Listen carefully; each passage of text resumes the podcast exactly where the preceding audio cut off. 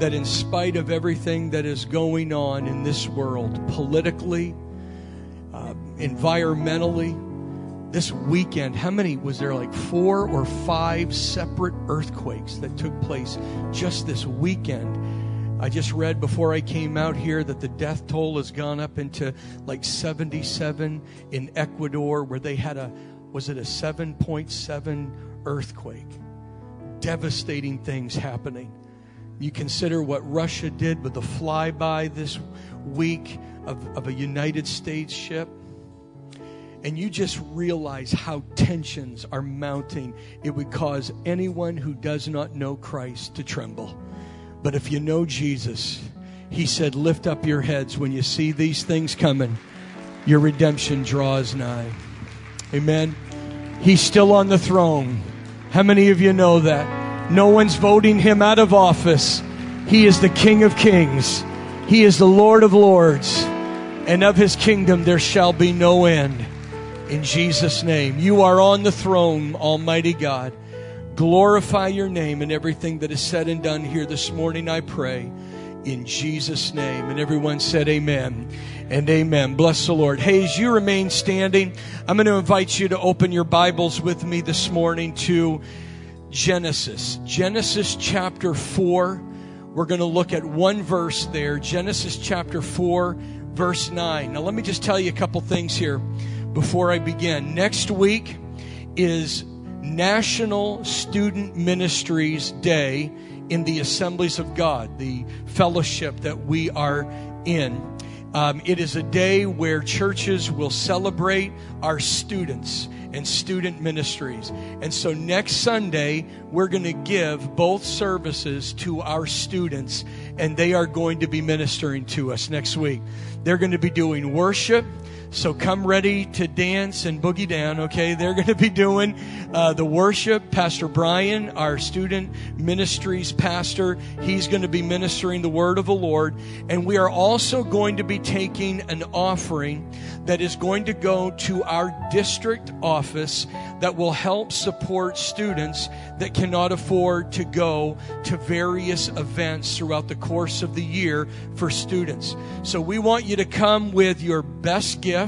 We want you ready to just bless uh, the students all across New Jersey, but don't stay home our, our students are not the church of the future, they're the church right now. And we need to support them and come ready, come expecting. It's going to be a great day of ministry next Sunday. So I wanted you to be aware of that.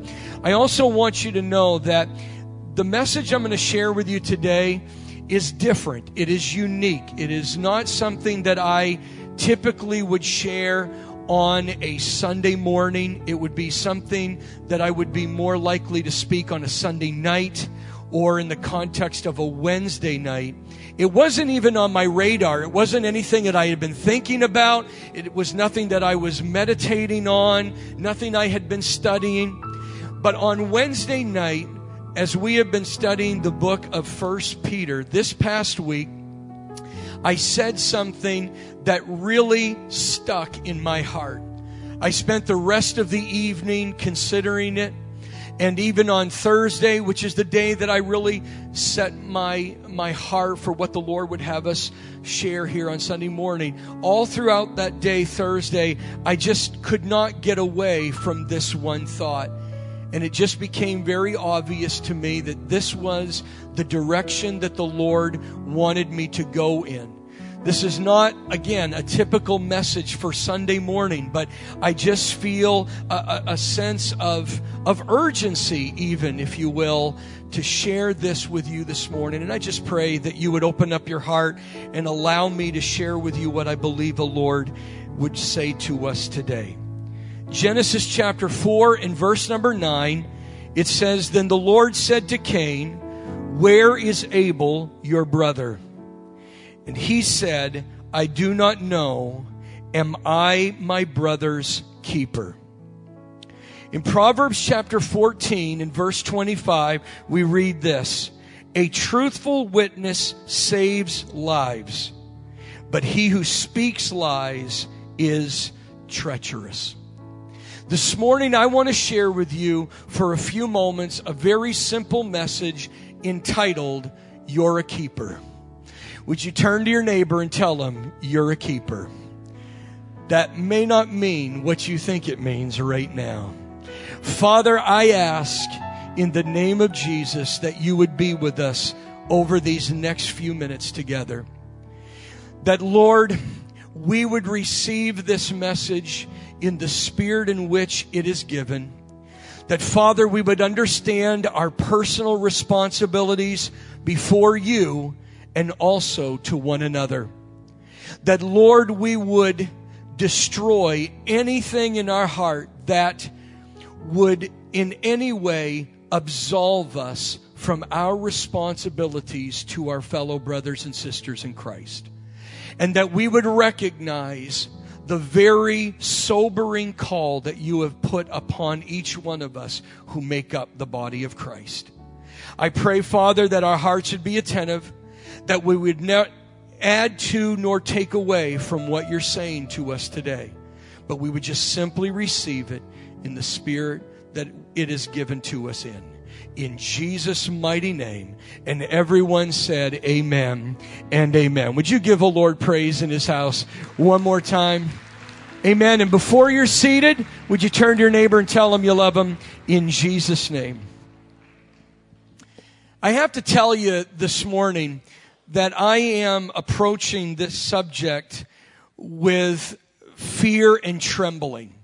Not because I do not believe that I have not really receive the mind of the Lord because again, as I said to you a moment ago, I, truly believe that this is what the Lord has laid upon my heart.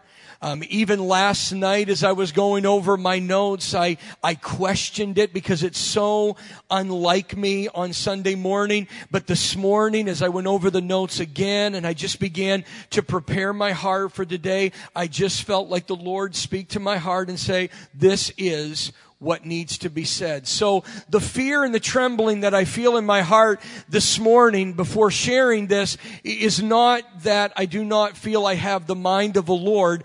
Really, it is because I know that some of you are going to just say this message is not spiritual enough. This is not a message that you're going to be shouting at. It's not a message that you're going to be looking for the nearest chandelier to swing from. I mean, it's not that kind of message. Uh, but that is not my greatest concern. My greatest concern is knowing the material that I'm going to share with you today. I also recognize that it could be very easily misconstrued. That it would be very easy to take what I'm about to share with you over the next several moments and go in an unhealthy, even an ungodly, even an unbiblical direction. And yet I realize that that is true with anything that I share from this pulpit. It wouldn't matter what I said.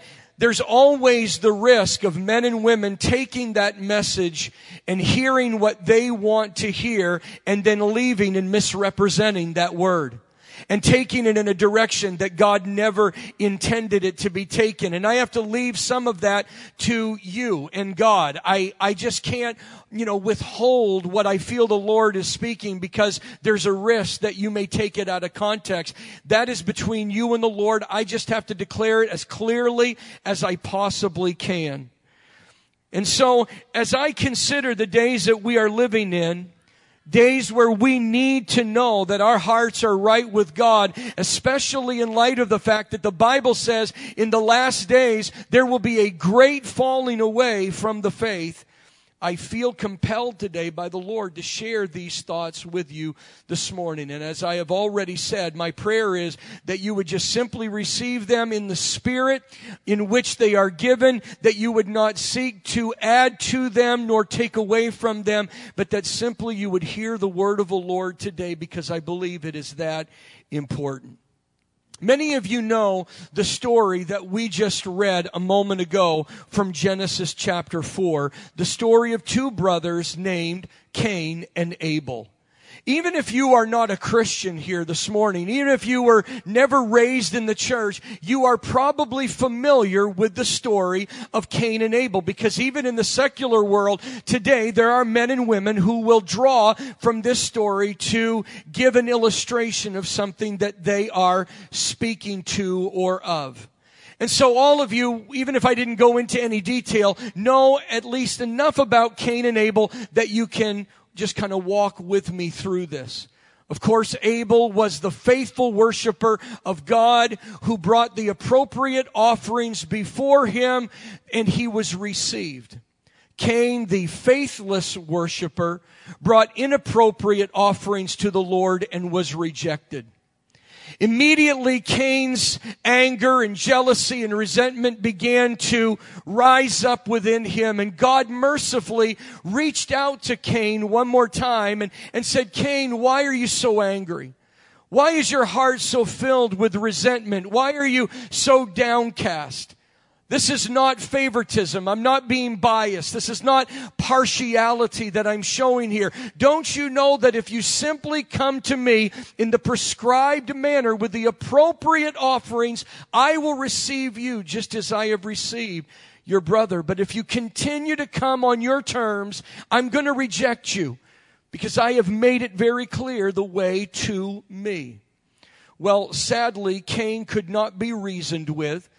And his resentment and his anger continued to boil up within him until it reached such a feverish pitch that he then rises up against his brother, strikes him down, and kills him.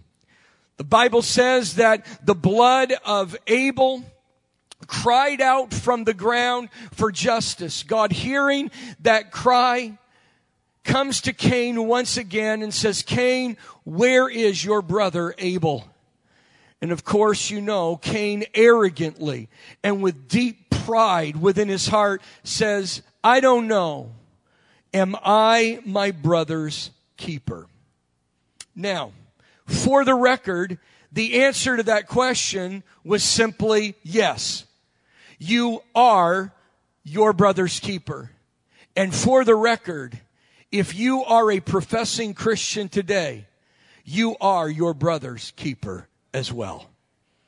It is amazing to me that over the last 7,000 years, men and women who call themselves Christians have done everything they can to absolve themselves from any personal responsibility to be their brother or their sister's keeper.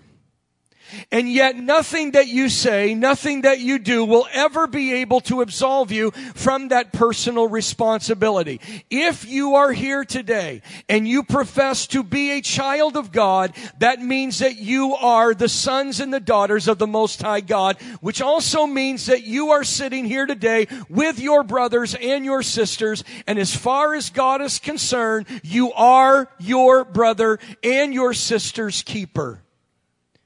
And there is absolutely no way out of that. One day you will stand before the Lord and you will give an account for how well you kept watch over your brothers and your sisters of like precious faith.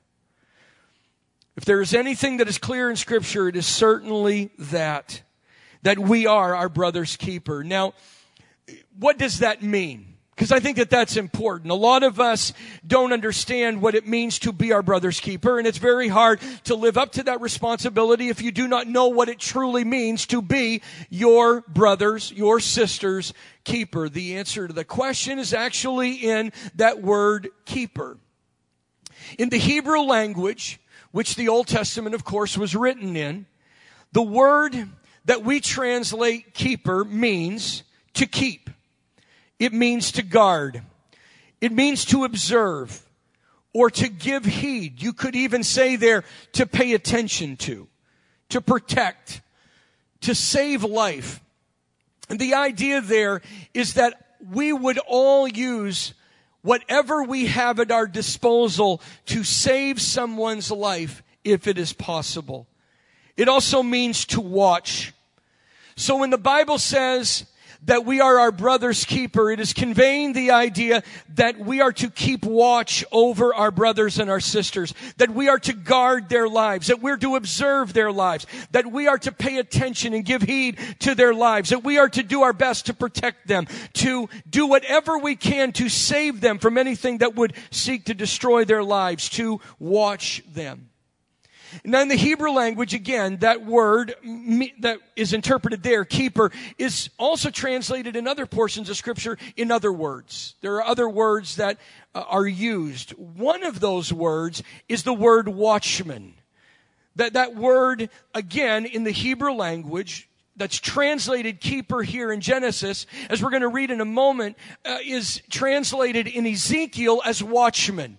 It's carrying the same idea, but I just love the imagery that is there. Now, some of you know this, but in ancient days, to protect their cities, many times they would build high walls around their borders to protect their citizens within to make it much more difficult for enemies to bring an invasion into that city. They had these massive walls, and on those walls, day and night, they would send sentries or watchmen to stand on that wall. And it was their responsibility day and night to survey the horizon, to always look for an impending attack to always be mindful of, of the horizon, to look for enemy uh, attack, for any invasion that would be coming. And it was their responsibility to send appropriate warnings to the citizens in that city if an attack was imminent. And that everyone would then respond accordingly.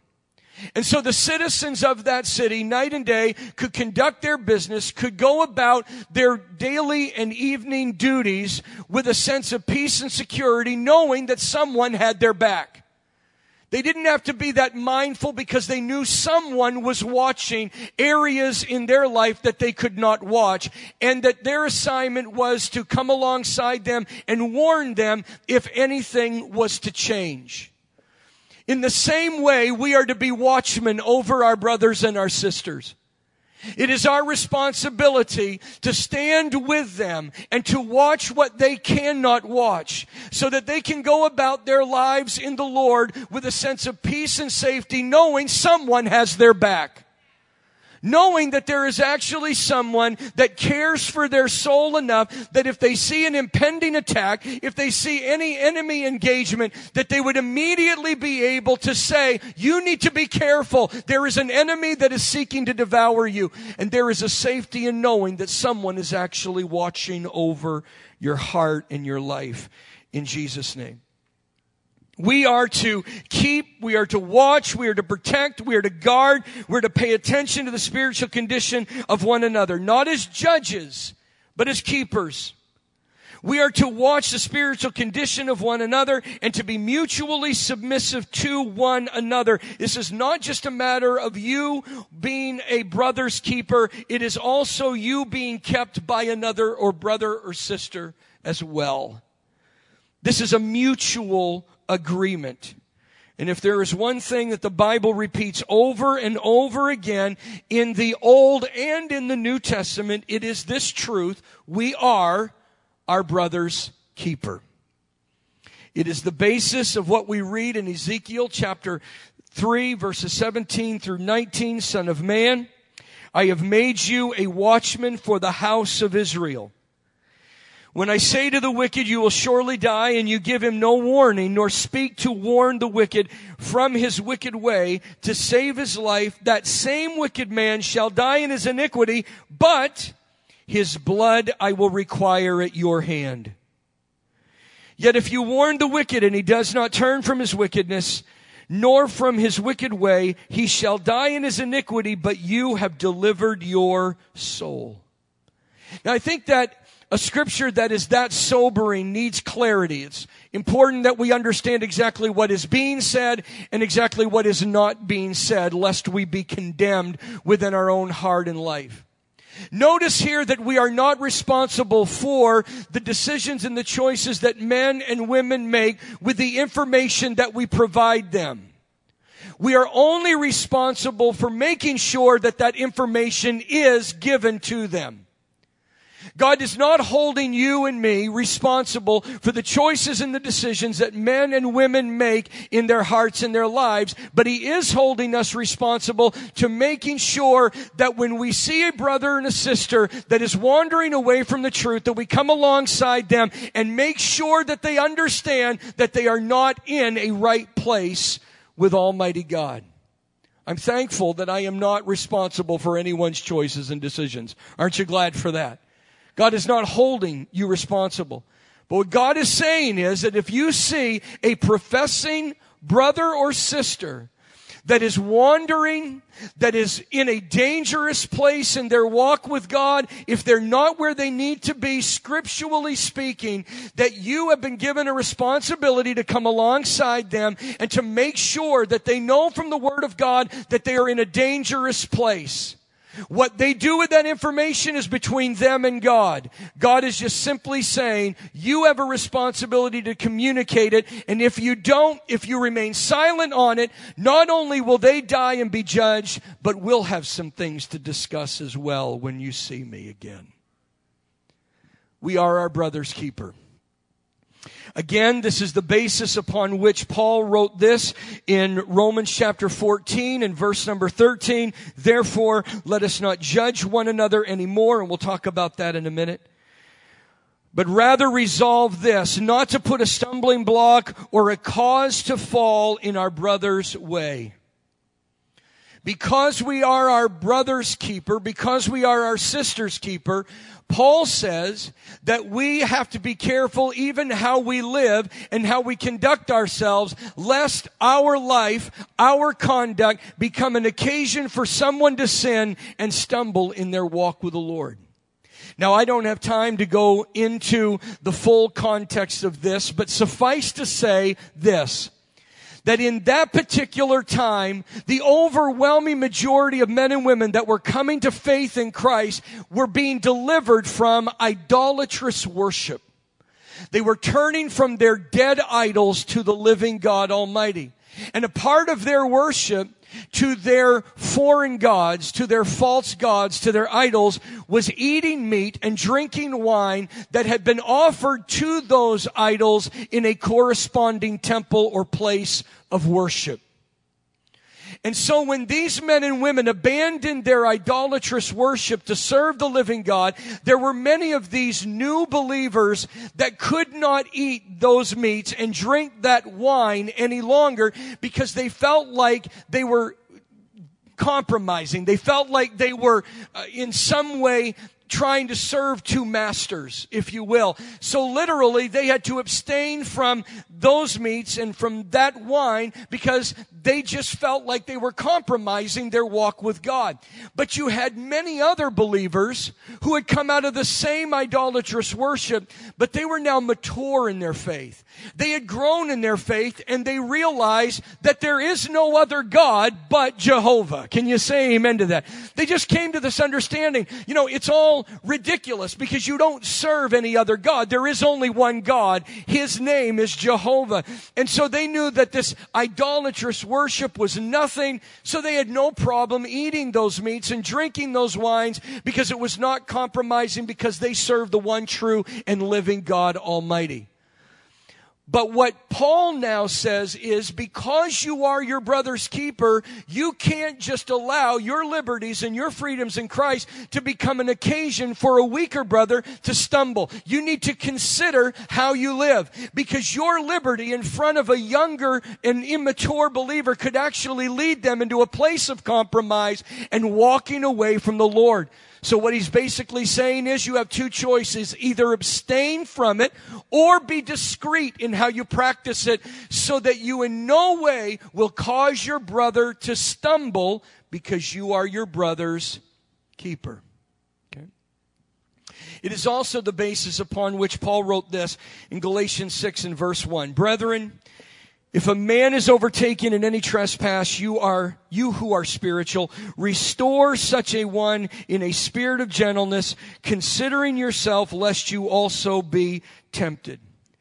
So now he says, because we are our brother's keeper, if we see a brother or a sister that is overtaken in any kind of trespass, any kind of transgression, if we see them wandering away from the Lord, that our responsibility as mature believers, and again, this is open for, you know, some interpretation, but this is not for those who are immature. This is for those who are spiritual, who have grown in their faith. It is our responsibility to restore them back to the Lord in a spirit of gentleness considering ourselves lest we also be tempted. And what that is simply saying there is considering your own vulnerabilities, considering your own weaknesses, lest you be hard on them, lest you be overbearing towards them. And so literally he's saying as a brother's keeper, if you see a brother or sister that is wandering away from their faith, it is your responsibility as a mature believer to come alongside them in a very gentle spirit and seek to restore them back to the Lord, always remembering there but the grace of God goes I I'm not going to be overbearing. I'm not going to be judgmental on them, but I'm going to come alongside them and help them be restored to that proper place with God they've been called to be. Now there are many other scriptures that I could give you here today, both in the Old Testament and the New Testament to demonstrate that simple truth that we are our brothers and our sisters keeper, but I'm not going to share any more than what I already have. Because I believe that these three scriptures basically sum up what it means to be your brother's keeper. That whether it is coming alongside someone who is already wandering away and speaking the truth in love to them so that they would know what they need to do, whether it is making sure that I am living my life in such a proper way that the way I live is not in any way causing someone else to stumble and to fall into sin, or whether it is to come along someone, alongside someone who has already fallen and make sure that they are restored in the spirit of gentleness, always remembering that I can fall as well lest I be too hard on them, the simple truth remains I am my brother's keeper. Turn to your neighbor and tell him, You are your brother's keeper. We have that responsibility upon us. And that is why relationships within the church are so important. And that is why developing relationships within the church is so important because it is our responsibility.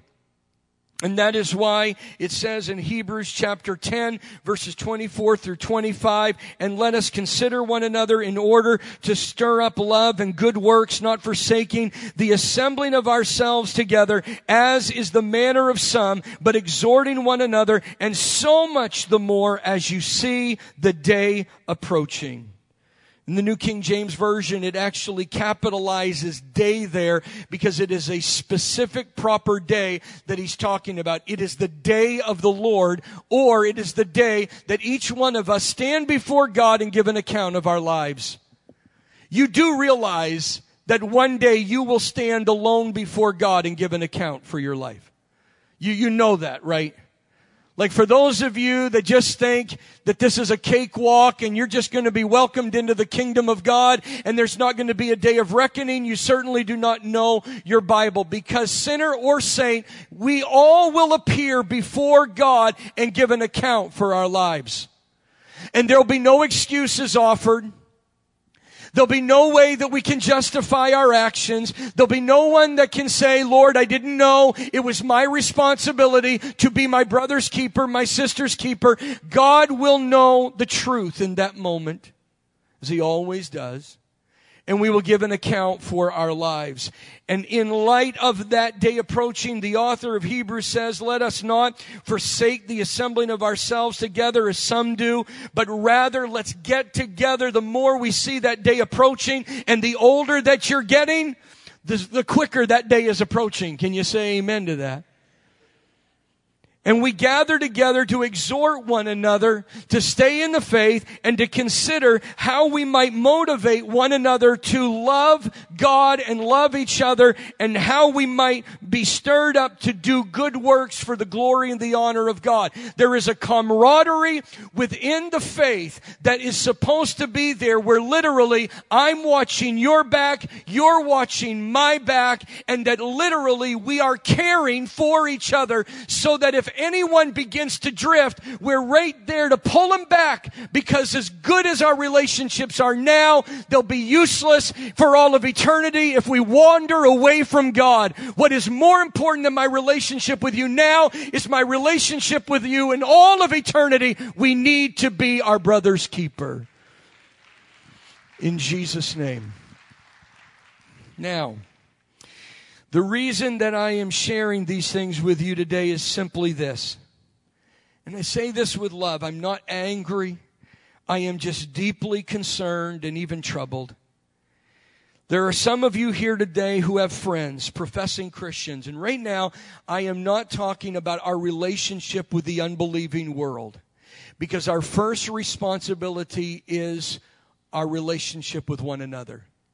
I believe in evangelism. Don't misunderstand me. I believe that we have a responsibility to let our light so shine before men that they may see our good works and glorify the Father in heaven. No one is saying that evangelism is not important, but our first responsibility is to care for one another as the children of Almighty God. And there are some of you here today who have friends, again, professing Christians.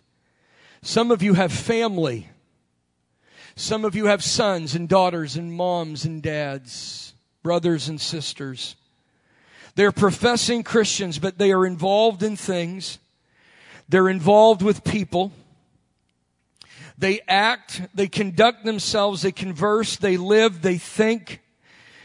They are in relationships in ways that simply are not becoming to a child of God at best and worse things that are even putting their soul in eternal jeopardy. And you know it. It's not like guesswork. You know them, you have watched them, and you have watched them systematically drift away from the Lord. You listen to how they're talking these days. You're looking at how they're dressing these days. I know I'm a little old fashioned, but there still is a standard, folks and you've watched them and it's not that you're being judgmental. It's just that slowly you've been watching the company that they keep. You've watched them date people that they shouldn't be dating. You've seen them get engaged with people they have no business engaging with. You have listened to the change in the way they talk, in the way that they live, in the places that they go, and you are deeply concerned because you know that the passion for Christ is just not there anymore. That though they profess to have a love for God, there is nothing about the way that they conduct themselves that even remotely suggests that they have met God. Folks, we have got to get to a place where we understand that not everyone that comes to church on Sunday morning and says, I love Jesus is going to heaven. And you say, but they live a good and kind life. There are going to be a lot of good and kind people in hell one day. Because this is not about lifestyle. It is about a relationship with Christ. Good moral people are going to spend eternity separated from God as well, folks. We've got to recognize that. And some of you have watched some dear friends and families that have, that have professed faith in Christ that are just wandering away and you say absolutely nothing to them. You watch it and you've seen it getting worse and escalating, but you refuse to say anything. And what I hope that you recognize from this message today is far worse than their actions is your silence. Far worse than what they are doing is that you say nothing to them because now you're withholding from them the very things that are necessary to bring them back to God and to make sure that they are in the right place with Him. I love you. But the reality is, some of you idolize your relationships and friendships. They're an idol to you. You worship your friendships and your relationships more than you worship God. You worship them more than you fear the Lord. And for that reason, you say nothing at all to them and you damn their soul in the process. Now listen, I, I'm gonna be as transparent as I can. I'm not just speaking this from the Bible. I'm speaking this from experience because I've done this myself. I've been there. I've been there when you've developed an unhealthy affection toward a friend, where to the point you fear them more than you fear the Lord. There are some of you here today, you are more concerned about your friend than you are about your relationship with the Lord. There's some of you here today, you are afraid of losing that family member or that friend in your life than you are in offending Almighty God. And that's why you say nothing. You, you would rather have that friend than you would the influence of God. And so you don't say anything to them at all. And again, I'm not saying this because I'm angry. It's, I'm saying it because I am deeply concerned because some of you are watching your friends, professing Christians, wander as far away from God as you could ever possibly imagine, yet you say nothing because you're more concerned about them hating you than you are about God and His heart grieving in your silence. Again, I, I've been there. We listen to their sob stories, and in no way, shape, or form am I minimizing what men and women go through and what they experience. I'm not at all. I'm just simply making a point. We listen to those sob stories and we get all caught up in the emotion. Well, you don't understand what I'm going through. You know, you, you want to say to them, you shouldn't be dating that person. You shouldn't be getting married to them. But you know what they're going to say to you? They're just going to say, Well, you don't know the hard life that I've had. And I just, it's just so good to have somebody who loves me. Love you right into hell.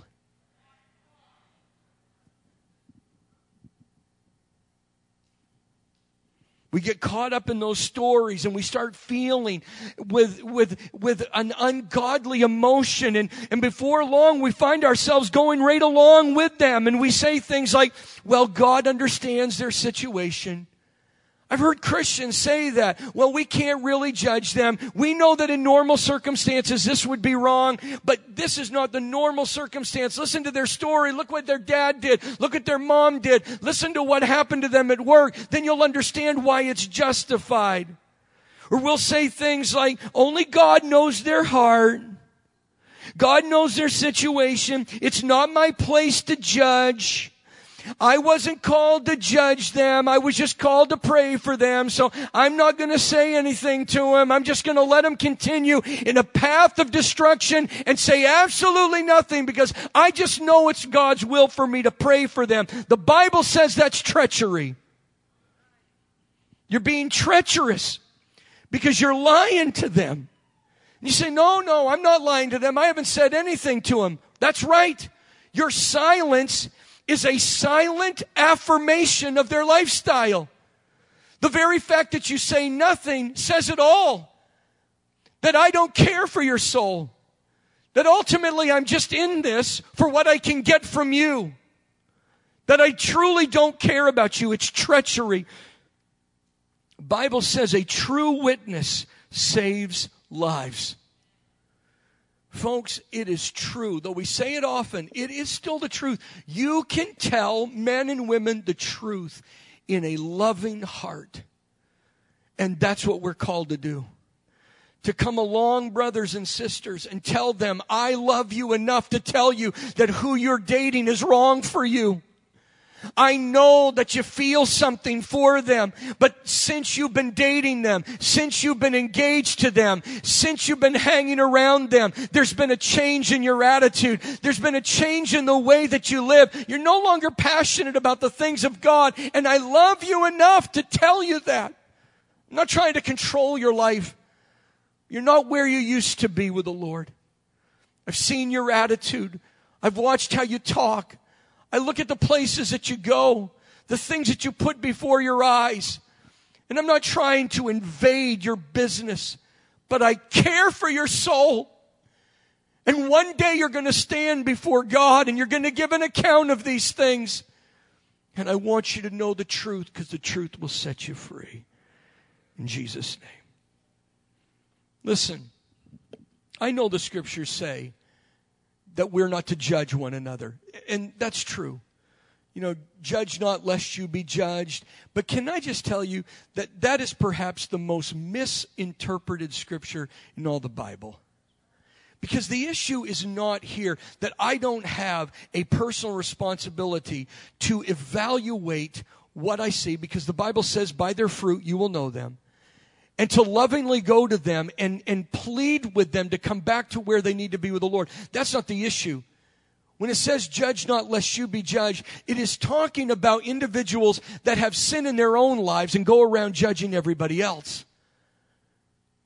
I have a responsibility to come alongside people that I see straying, not just as a pastor, but just as a Christian, and say, I love you. You need to come back to where you need to be with Christ Jesus. Listen, we're no one's judge, we are their keeper. We're not their critic, we are their keeper. We're to observe their lives and speak to them truth that saves them in Jesus' name. Now, listen, there's a flip side to this that some of you are going to want to lynch me on. But the truth is, not only are you your brother's keeper, but you are to be kept by another brother, another sister. Many of you have no one watching you. And that's why you bolt in here on Sunday morning, do your song and dance, and then leave as quickly as you possibly can. You don't want to build any relationship because first and foremost, you don't want to be responsible for someone else and you don't want anyone to be watching you. We're in an age that cries out authenticity, but the last thing we want is authenticity.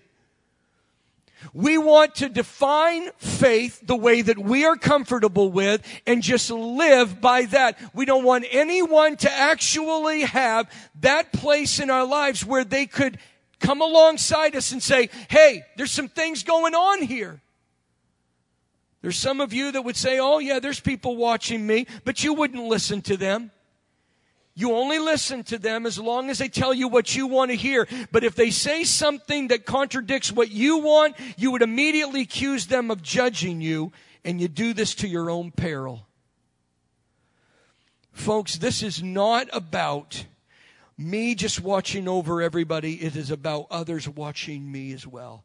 There is not one person in this room that can say, I am above anyone watching over my life. No one in this room, including me.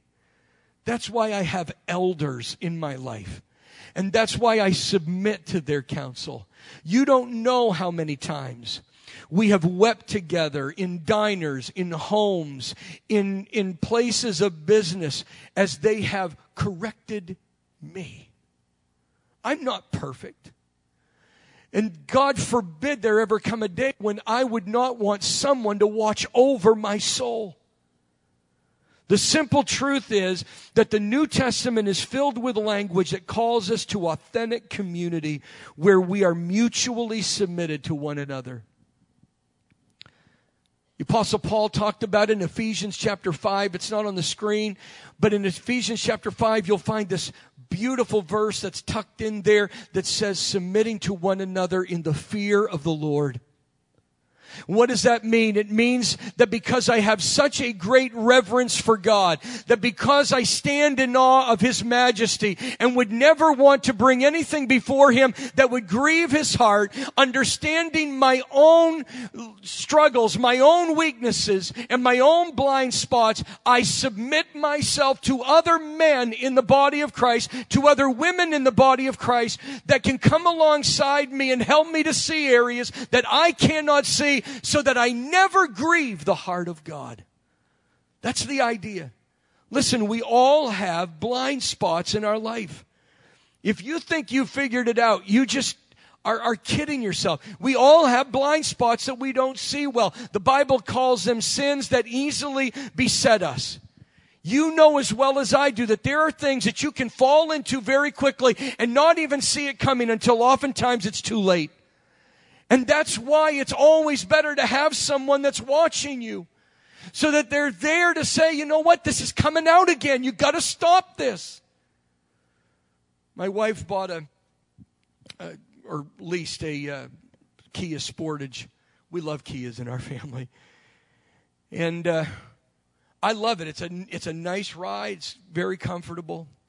But it has a lot of blind spots for me where I have to position my the, the, the seat when I'm driving. There's just a lot of blind spots. And so I never pull out until I say to Kathy, is there anything coming? Because there are just areas I can't see and I need some other eyes. And so folks, you need to realize that you've got blind spots and you need someone riding with you in this life so that before you pull out, they'll say, don't go there. Don't do that. Don't date him. Don't date her. Don't get engaged. It'll destroy you. And you've got to trust what you cannot see, but somebody else does. We need that submission to one another. Can I just say this before I before I forget it because I didn't write this down. I just want to make sure that I say it now that it's on my heart. Who do you pick to watch over you? Let me just tell you, family in general is not a good accountability partner. Okay, some of you say, well, my accountability is my husband or my wife. Yeah, that isn't going to work right. Okay, just, you need to know right now that that's not good. Now don't misunderstand me. I love the counsel that I've received from my wife through the years. And I believe that she appreciates the counsel that I have given to her through the years. But listen, she's a lady. There are some things that she needs to discuss with other ladies. I'm a man. There's some things I need to discuss with another man and preferably not in my family. Cause with family, you know you hold back. Because you don't want there to be tension within the family. You need a godly man, a godly woman that has been living for the Lord for years. Someone that is strong. Somebody that you can look at their marriage and you can find stability. Someone you can look at their family and find stability. Someone that you can look at their walk with God and see years of faithful service to God and then go to them and say, I don't trust myself. Please watch me. And I give you permission this day to call me on anything in Jesus' mighty name. That is important. And you say, why? Because eternity rests on this stuff, folks. The reason that people are going to wander away in the last days, the Bible is clear on this, is because the love of many will grow cold. They no longer have a love for God, they no longer have a love for one another. Why does the Bible call us to such great community? Let me go through these quickly. This is no way exhaustive, but can I just give you a few things that the Bible says about why we need community? Number one, to keep us from living for ourselves and rejecting wise counsel. Left alone, you'll live selfishly. You'll always put your needs ahead of everybody else, and you'll reject all wise counsel. Proverbs 18, verse 1 says, A man who isolates himself seeks his own desire, he rages against all wise judgment. All I need to know about a man or a woman in their walk with God is do they submit themselves? Do they build relationships? Are they always looking to find greater relationships in the body of Christ? If so, then I know they're at least attempting to live a godly life and to live by wise judgment. But someone who pops in on Sunday morning, pops right out when it's all over, all I know about them is they're seeking their own desire and they rage against all godly counsel. Why do we need each other to make wise decisions? Proverbs 11 and verse 14 says, Where there is no counsel, the people fall, but in the multitude of counselors there is safety. The next four, I'm just going to give you, give you uh, them very quickly, and then I'm going to read the portion of scripture from which they all derive from. And these are all that I'm going to comment on. To accomplish more in life. You can always accomplish more in life if there's someone watching you to lift each other up when we stumble, to be a shelter in the storm, to be a comrade in the fight. This is why we need one another. And I find this from Ecclesiastes chapter 4 verses 9 through 12 where the wisest man that ever walked on the face of the earth save Jesus Christ. King Solomon said this, two are better than one. So you think about this man who's aged whose life is basically falling apart at this time. And one of the conclusions he's made after he's made a wreck of his life is two are better than one because they have a good reward for their labor. Again, some of you sabotage your life and your relationships and your jobs because you just do what you feel is right, what seems right to you. And there's no one that you've allowed to watch you and say, you got anger issues, dude. You lust. You got a gambling problem. And we just keep wrecking our lives. Two are better than one.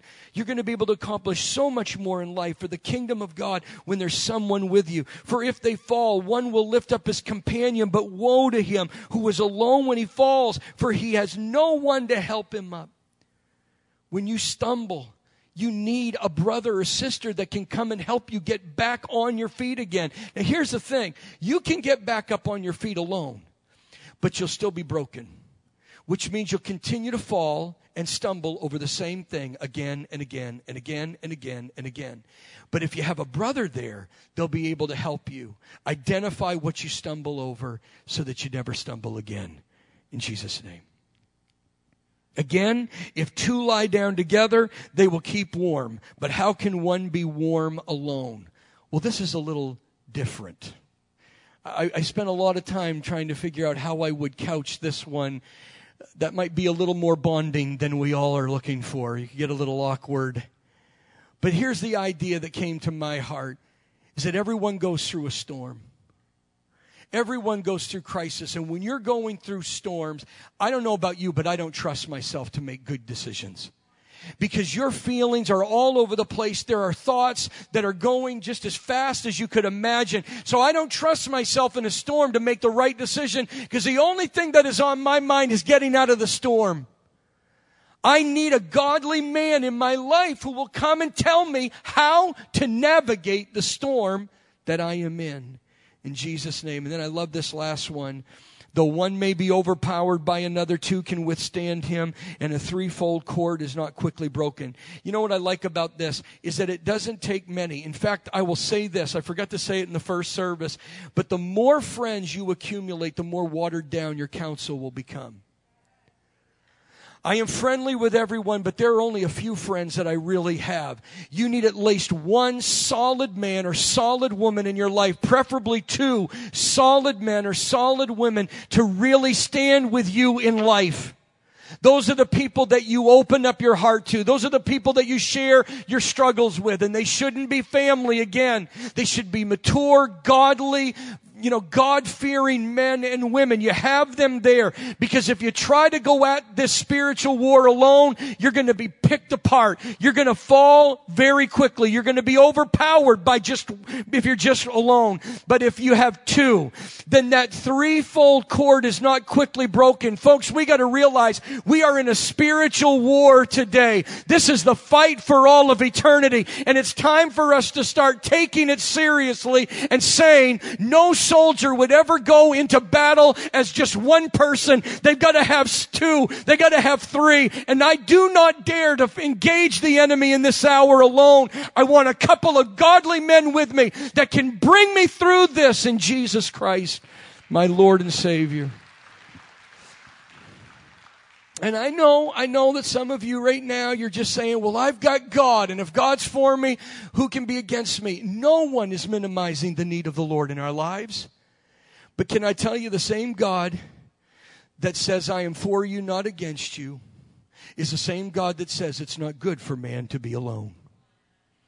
So obviously, God realizes that by his spirit living in another godly man, he can do much more in Jesus' name.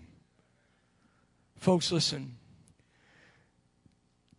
I don't have the scripture down. It, it, it's in Jude verses 22 and th- 23. And it was just on my heart this morning, so I didn't get it on the PowerPoint, but here's what it says. And on some have compassion, making a distinction, but others save with fear, pulling them out of the fire, hating even the garment defiled by the flesh.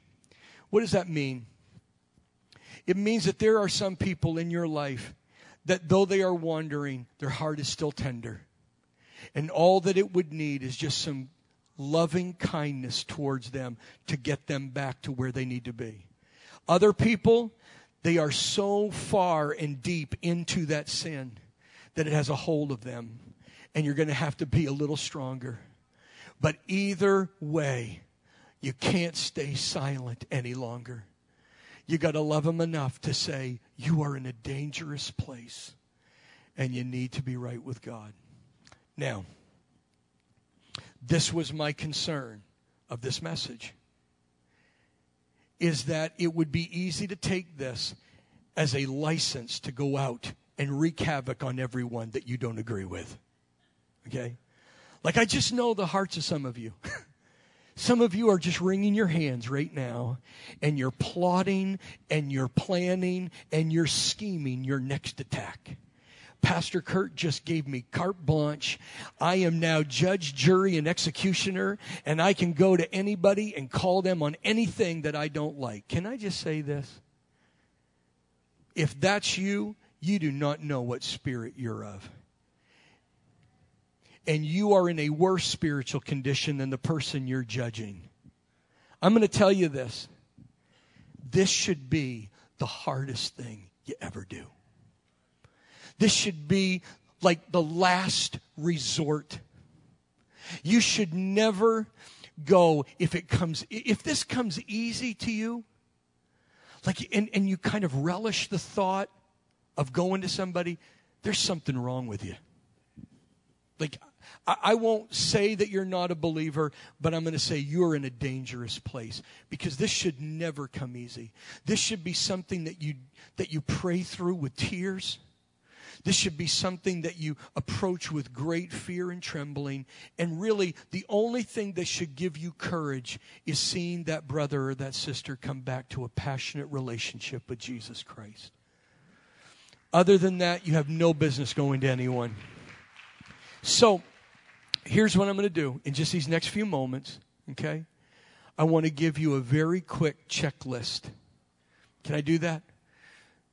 I want to give you a checklist that you can just run through to gauge your heart to see if it's in the right place to see if you can go to that individual and talk to him. And like what I would say is long before you ever have that conversation, you need to sit down and go through this list and say, Lord, search me. Because we want to be able to engage people that we love, but we want to do it in the right spirit, or we'll bring worse damage than ever before. So here's the checklist. All right, write these down. Number one, make sure that you have an established relationship with them. You should never approach anyone that you have not built up a relationship with. Okay? Because there's so much of this that has to do with trust. And if somebody is going to receive a word from me, they have to trust me. They have to know that I truly love them and have their best interest in mind. You need an established relationship with them. Let's say that that and I don't have a problem and Paul has never done anything to offend me. But let's just say that my brother Paul over here was was caught up into something you know, and I didn't have any relationship with him, how offensive would it be for me to come in and point out flaws in him when I don't even know him, when he doesn't know me? He needs to know that I know the ins and outs of his life, the experiences of his life, the context of his life, so that my counsel is actually accurate. And he needs to know that I really genuinely love him. I mean, there has to be that trust factor. So you have no right to go to anyone you have built no relationship with. And that's why extending your involvement in the church beyond Sunday morning is so important. And again, you're not going to be able to come to the Lord one day and just say, Well, that's not my thing. God says, What do you mean it's not your thing? If you're my child, these are your brothers and your sisters, and you have a responsibility to them. And just because you wanted to stay home and watch the football game is not an excuse. There's got to be a relationship. Now, let me say this very quickly. That doesn't always work out. Because I may not have a relationship with Paul, but it could be that I might be in a situation one day where I see something or I hear something that Paul says that I think needs to be addressed, but I don't have a relationship with him. What do I do then? Do I just stay silent or do I act upon it? Well, let me just tell you what I think I would do. If I didn't have a relationship, and my situation's a little bit different as a pastor, because as a a pastor, most people expect me that even if I don't know them on a personal level, if they if I see something, they want me to come and say something to them. But if I were just a, a, a parishioner, and please don't take that offensively. I don't mean that I'm superior and you're weaker. That's not that. But if I were a regular church attender and this was my church and I just was involved and Paul did something that I I thought, man, that's something I probably somebody should probably talk to him, but I have no relationship with him. I'll tell you what I would do. I would seek out a mutual friend. Someone that I know and someone that they know. Okay? You know it's a mutual friend. And i would go to that friend and say listen you know what? I heard paul say something the other day. I saw paul somewhere. I saw him doing something and i'm really concerned. And i know you know him better than i know him and what i'm hoping is that you would be willing to sit with me and with him so that we can work this out together and if they say well what's the issue no i need you to tell me that you'll do it first. Because if I share with you information and you're not willing to do it, I'm just gossiping. And by the way, if you start talking about this with everybody, you're a gossip. And the Bible says that you're an abomination to God, just so you'll know that. God hates gossip.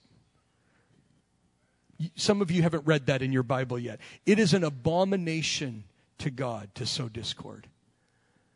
What I'm looking for is someone that can come between Paul and I and that we can settle that in a godly manner in Jesus' name. So make sure there's an established relationship. Okay? Here's the next one. You're going to love this one. Make sure you've dealt with your own issues first. Long before you ever talk to anybody, you need to make sure you've dealt with your own issues first. And I'm not just making that up. That's what Jesus said in Matthew 7 verses 3 through 5. And why do you look at the speck in your brother's eye, but do not consider the plank in your own eye? Or how can you say to your brother, let me remove the speck from your eye and look, a plank is in your own eye. You're a hypocrite. First remove the plank from your own eye and then you will see clearly to remove the speck from your brother's eye. What Jesus was making very clear there is that if you've got an issue in your life, your issue is worse than your brother's issue.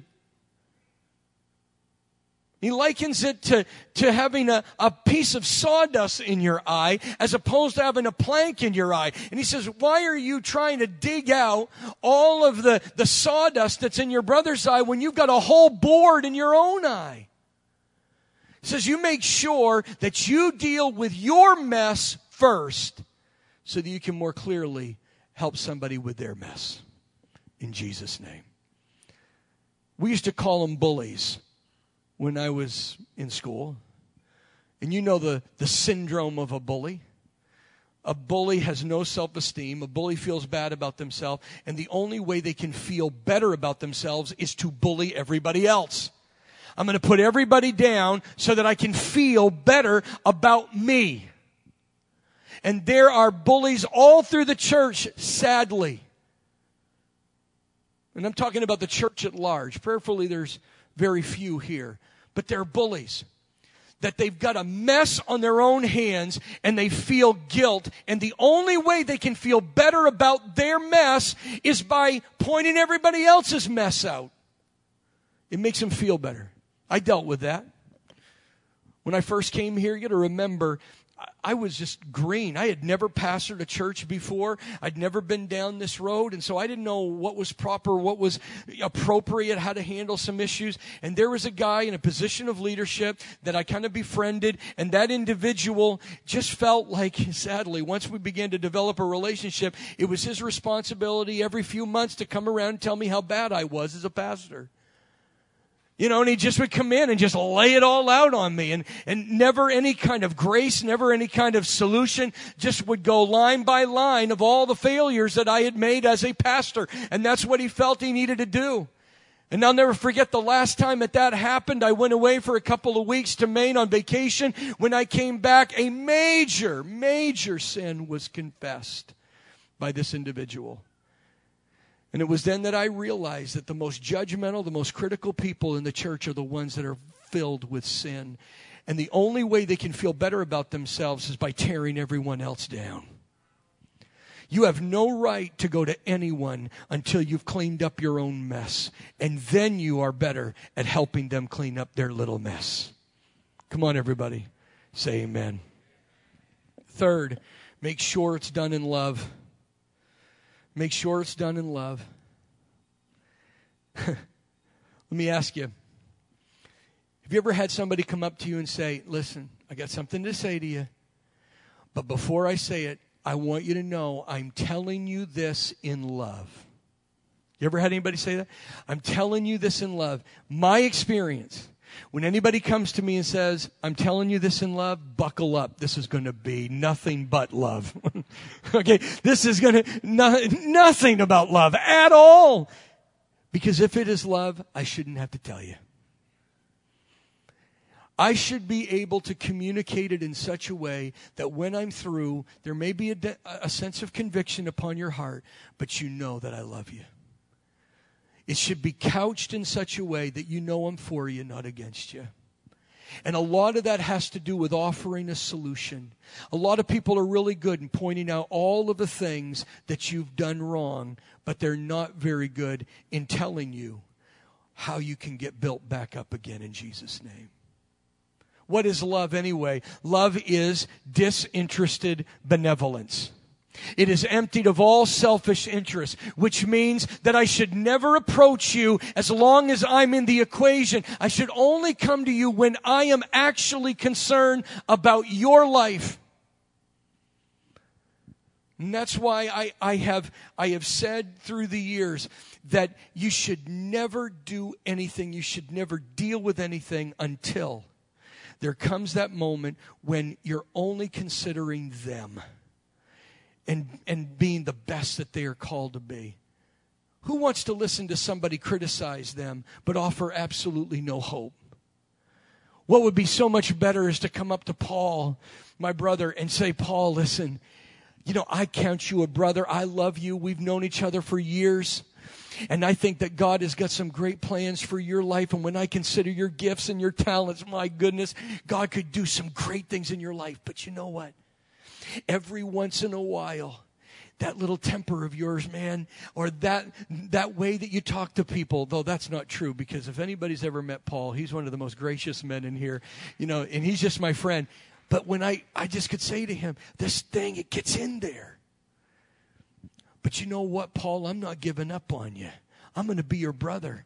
What can I do? What can I do to be a part of your restoration? Because there is nothing that I want to see more than you being all you can be in Jesus Christ.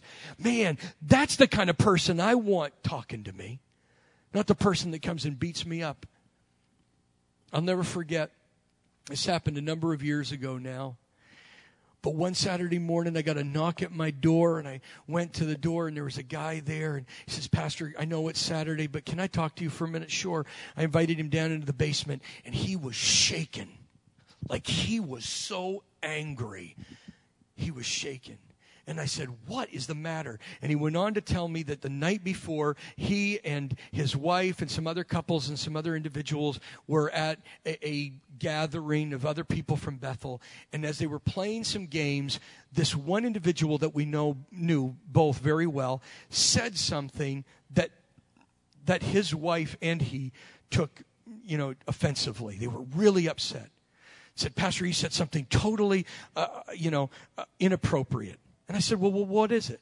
And he told me what it was. And I said, you know, you're right. That probably shouldn't have been said. But let me ask you something. How many years have you known him? So many years. Well, I've known him that long too. In all the years that you've known this brother, has he ever said anything inappropriate? No. Does he love Jesus with all of his heart? You know, do you think that it's possible that he said something that he meant one way, you took it another way, and that this is more a misunderstanding than it is anything. And he says, You know what? That's possible. I said, Listen, I grew up in a rural town in northern Maine, and there are some things that we say up there that are appropriate there. If I said them down here, here in South Jersey and South Philly, they'd slap me silly. I said, but but that's just that's just location. And I said, You're taking this too far. Besides that, you're too angry. I said, Don't say a word to him until it doesn't bother you anymore. And I said, And then, if you still feel you need to go to him, then you're at least going to him in the right spirit. And he said, You're right, Pastor Kurt. Thank you. And he left my house and drove right over to the guy's house and tore him apart. Thank you for wasting an hour of my day. What good is counsel if nobody listens to it? Listen, I'm going to share you my heart. You know I'm an emotional man. You know it. And because of that, I don't know if anybody else is like this, but if something's bothering me, I don't sleep well. Any of you like that? I just, I don't sleep well. It just bothers me. So I have made a point that I will say nothing until I return to my normal sleep habits. I just won't. I won't say anything. And guess what? Even after that, I won't say a word to anybody as long as it still is bothering me. As long as I'm still thinking about it. I will not address anything until I go a few days and not even think about it. And then I'm kind of reminded because then I know it's not about me because I should never go to anyone because I need satisfaction. I should go to someone only when they know I'm on your team and I want you to succeed in Jesus' name. That's real love. Last two, and I'm, gonna, I'm not even going to comment them. Make sure restoration is the goal. Make sure restoration is the goal. We're not in the business of revenge we're in the business of restoration. So if you're going for a pound of flesh, you're not walking with the Lord. Make sure, and then the last one, make sure you can accept correction as well. You have no right to speak to anyone unless you're willing to be spoken to. Are you teachable? Because if you are not teachable, you have no right to speak to anyone else about their life. Now, that's a quick list, but you go through them long before you ever co- enter into the conversation. And then, having tested your heart, if you feel that you need to say something, go to them. Because some of you got some friends that are far away from the Lord, but they're professing to be Christians. You got to get engaged. You got to get involved. And some of you need to submit yourself to other people because you're wandering too. Listen to this, and we're closing.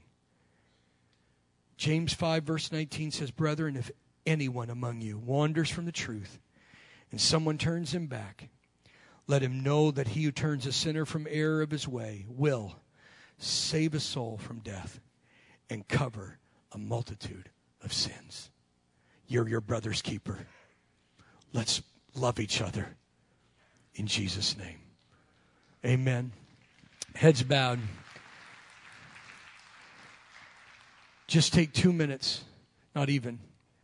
I just want you to ask yourself two questions. Lord, am I my brother's keeper?